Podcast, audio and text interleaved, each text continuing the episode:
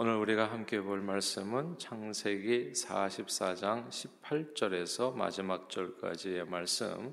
우리 한 목소리로 같이 합독합니다. 시작.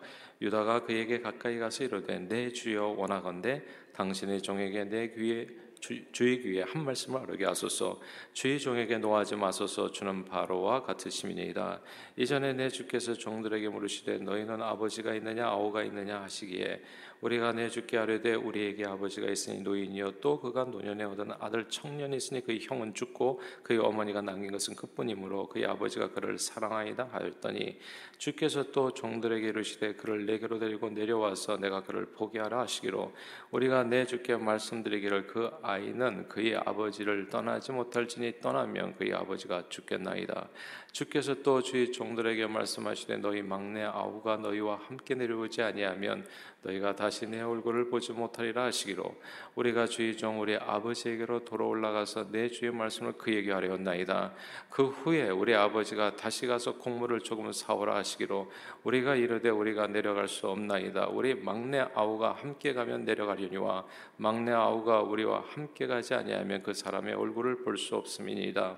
우리 종 우리 아버지가 우리에게 이르되 너희도 알거니와 내 아내가 내게 두 아들을 낳았으나 하나는 내게서 나갔으므로 내가 말하기를 틀림없이 찢겨 죽었다 하고 내가 지금까지 그를 보지 못하거늘 너희가 이 아이도 내게서 데려가려 하니 만일 재해가 그 몸에 미치면 나의 흰머리를 슬퍼하며 서울로 내려가게 하리라 하니 아버지의 생명과 아이의 생명이 서로 하나로 묶여 있거늘 이제 내가 주의 종 우리 아버지에게 돌아갈 때 아이가 우리와 함께 가지 아니하면 아버지가 아이 없음을 보고 죽으리니 이같이 되면 종들이 주의 종 우리 아버지가 흰머리로 슬퍼하며 수월로 내려가게 함이니이다. 주의 종이 내 아버지에게 아이를 담보하 기를 내가 이를 아버지께로 데리고 돌아오지 아니하면 영영이 아버지께 죄짐을 지리라 하였사오니 이제 주의 종으로 그 아이를 대신하여 머물러 있어 내 주의 종이 되게 하시고 그 아이는 그의 형제들과 함께 올려 보내소서. 그 아이가 나와 함께 가지 아니하면 내가 어찌 내 아버지에게로 돌아갈 수 있으리까? 두렵건대 죄가 내 아버지에게 미침을 보리이다. 아멘.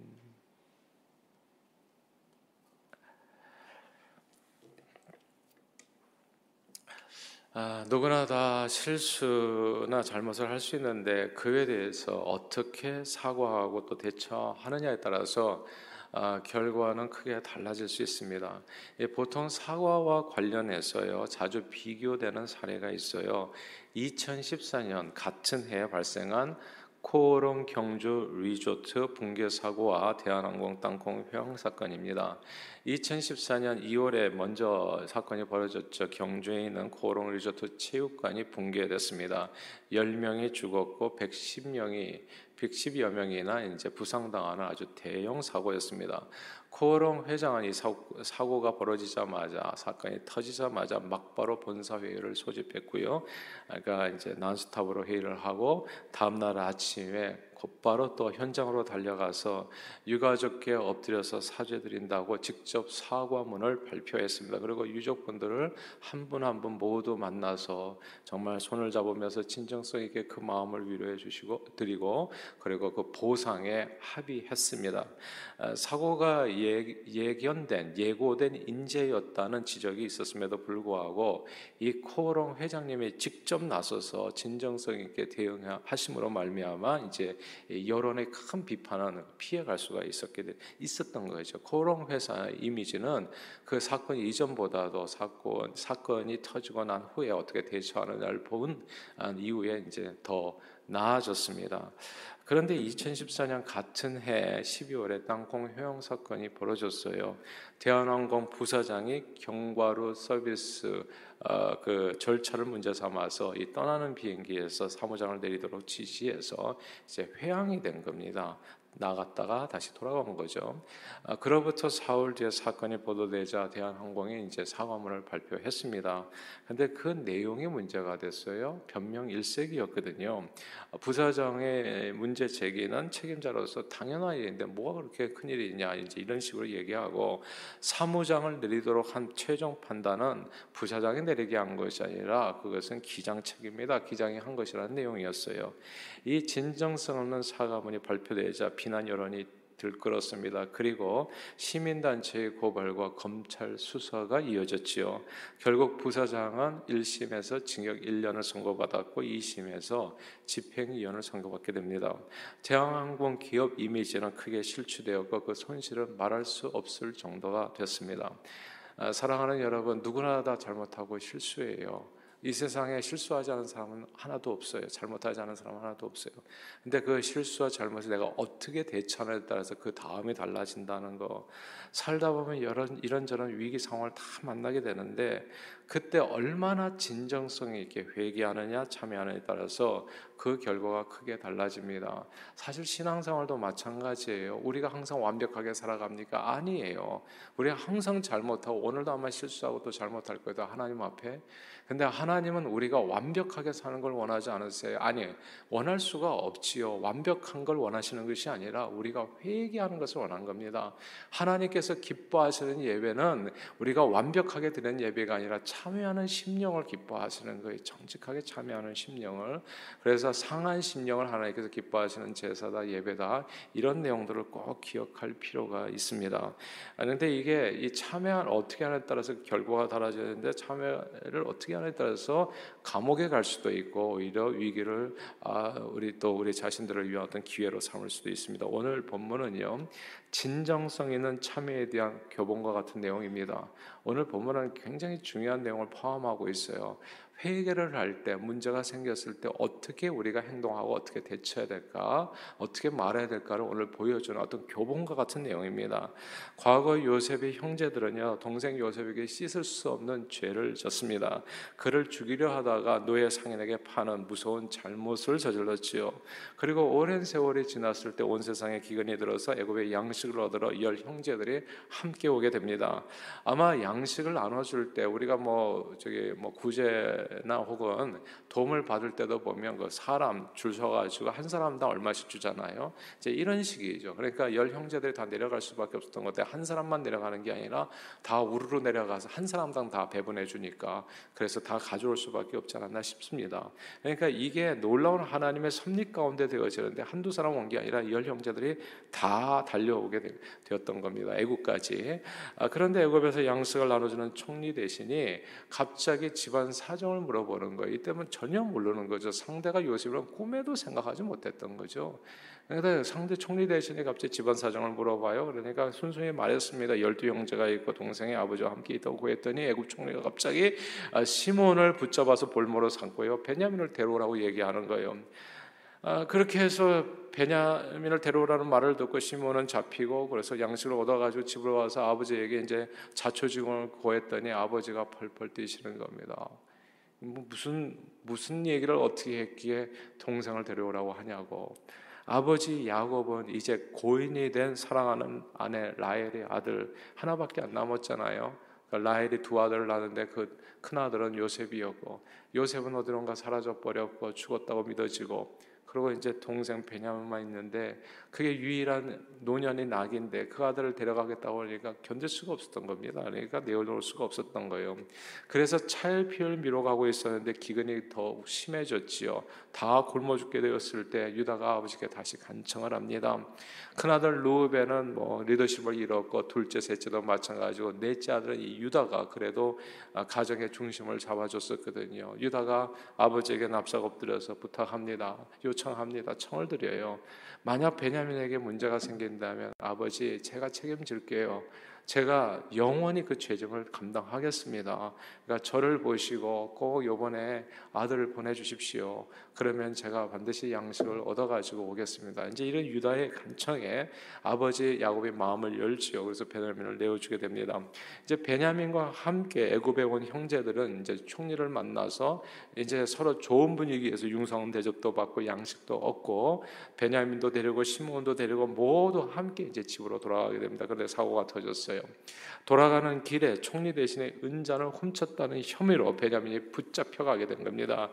은잔이 베냐민의 집에서 나왔으니까 이건 빼박이 된 거예요. 정말 어쩔 수 없는 상황이 벌어진 겁니다.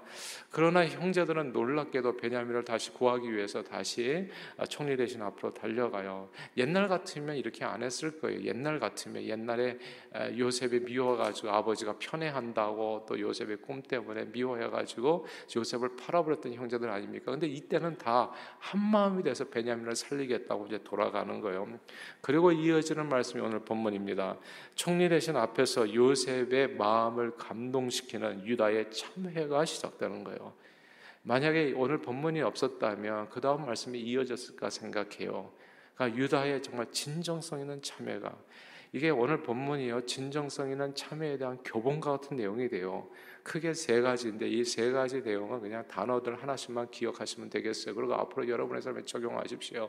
정말 삶의 놀라운 변화의 열매를 거두게 되실 거예요.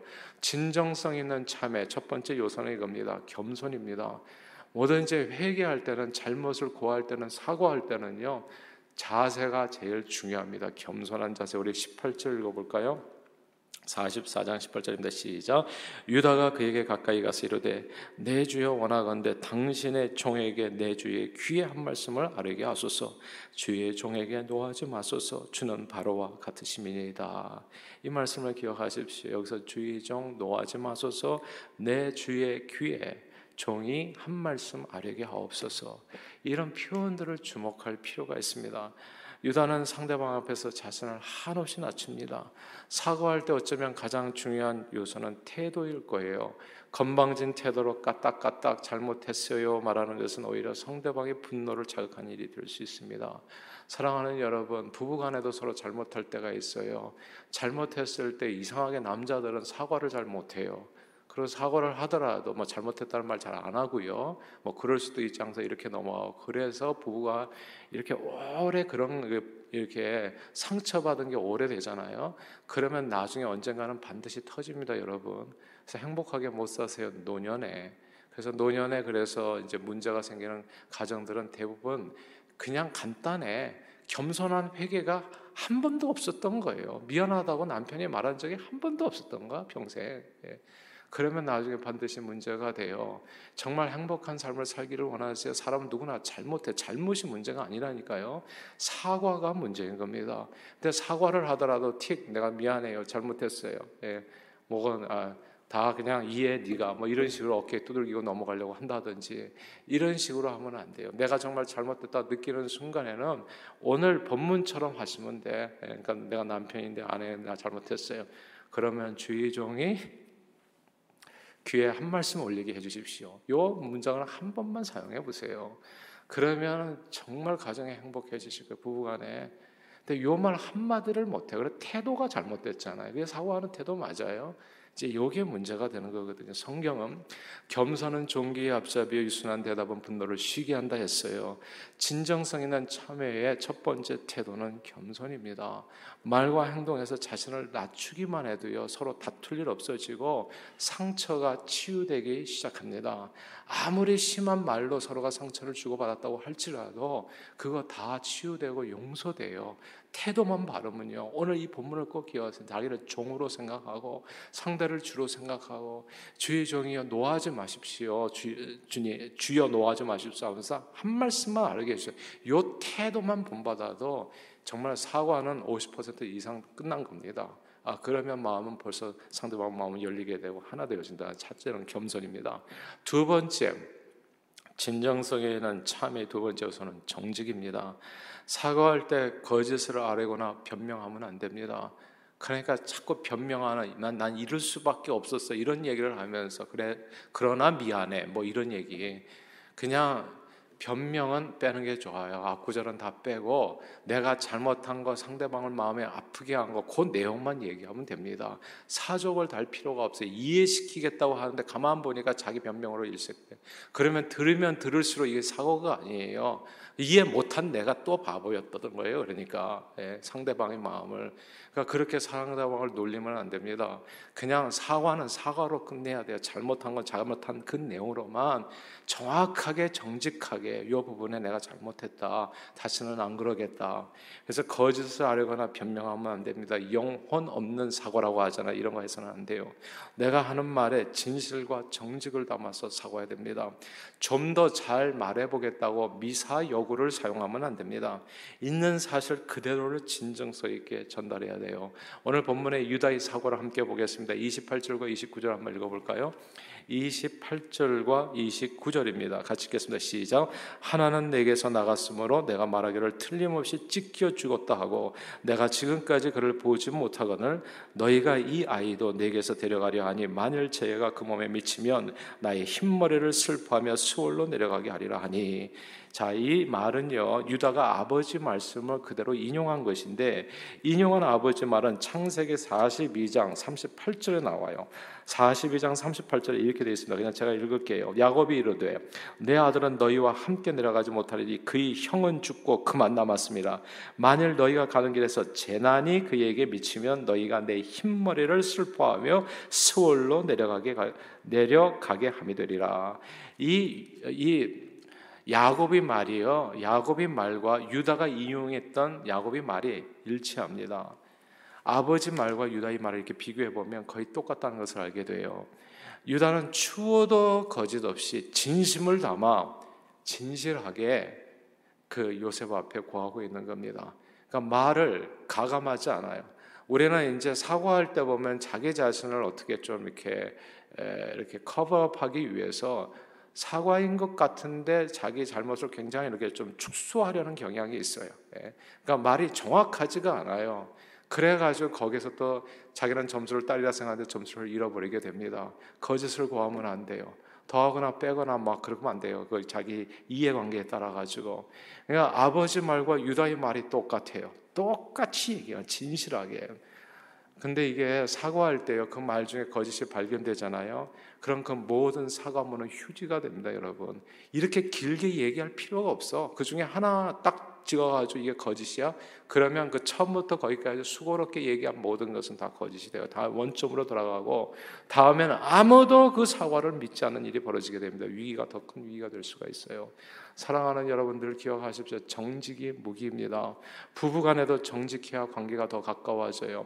그러니까 부부간에도 쓸데없이 그냥 거짓말을 갖다 입에 달고 사는 사람들이 있어요. 그러기 때문에 부부가 행복해지지를 않는 거예요. 사실은 첫째 겸손하지 않기 때문에 그리고 두 번째는 정직하지 않았어요. 그런데 성경에 보면 창세기 2장 25절에 보면 이 아담과 하와가 살았는데 서로 저희가 벗었으나 부끄러워하지 아니하도다라는 얘기가 있어요. 부부 관계라고 하는 것은 정말 하나 되기를 원하는 사람들 항상 기억해야 될 것이 옷을 벗어도 부끄러움이 없어야 돼요. 뭔가 감추는 것이 있어서는 안 된다는 겁니다. 정직하면 하나가 돼요. 근데 정직하지 않으면 믿을 수 없어요. 그럼 믿을 수 없을 만큼 서로는 가까이 하기에는 굉장히 먼 상대가 될 수밖에 없다는 거. 정직이 사실 무기입니다. 정직이 세상을 변화시키는 힘이 되어져요. 부부간에도 정직해야 관계가 가까워지고 금술이 좋아지고요. 친구간에도 정직해야 좋은 친구, 진실한 친구를 만날 수 있고 사귈 수 있게 됩니다. 늘 변명으로 일삼고 거짓말로 위기를 모면하다가 들키게 되면요. 그 다음엔 콩으로 매주를 쓴다고 하더라도 믿어주지 않은 억울한 일이 발생하게 됩니다. 그래서 인간관계는 거기서 깨지게 돼요. 아무 일도 일어나지 않아요. 좋은 선한 변화를 기대하기는 어렵게 되어집니다. 그래서 두 번째 진정한 참회의 두 번째 요소는 정직입니다. 제가 정직을 얘기하면서 항상 얘기하잖아요. 교회에서도 우리 무슨 아, 장목삼이나 뭐 시험 볼 때 정직하게 보시라고 점수가 중요한 게 일도 아니니까 예.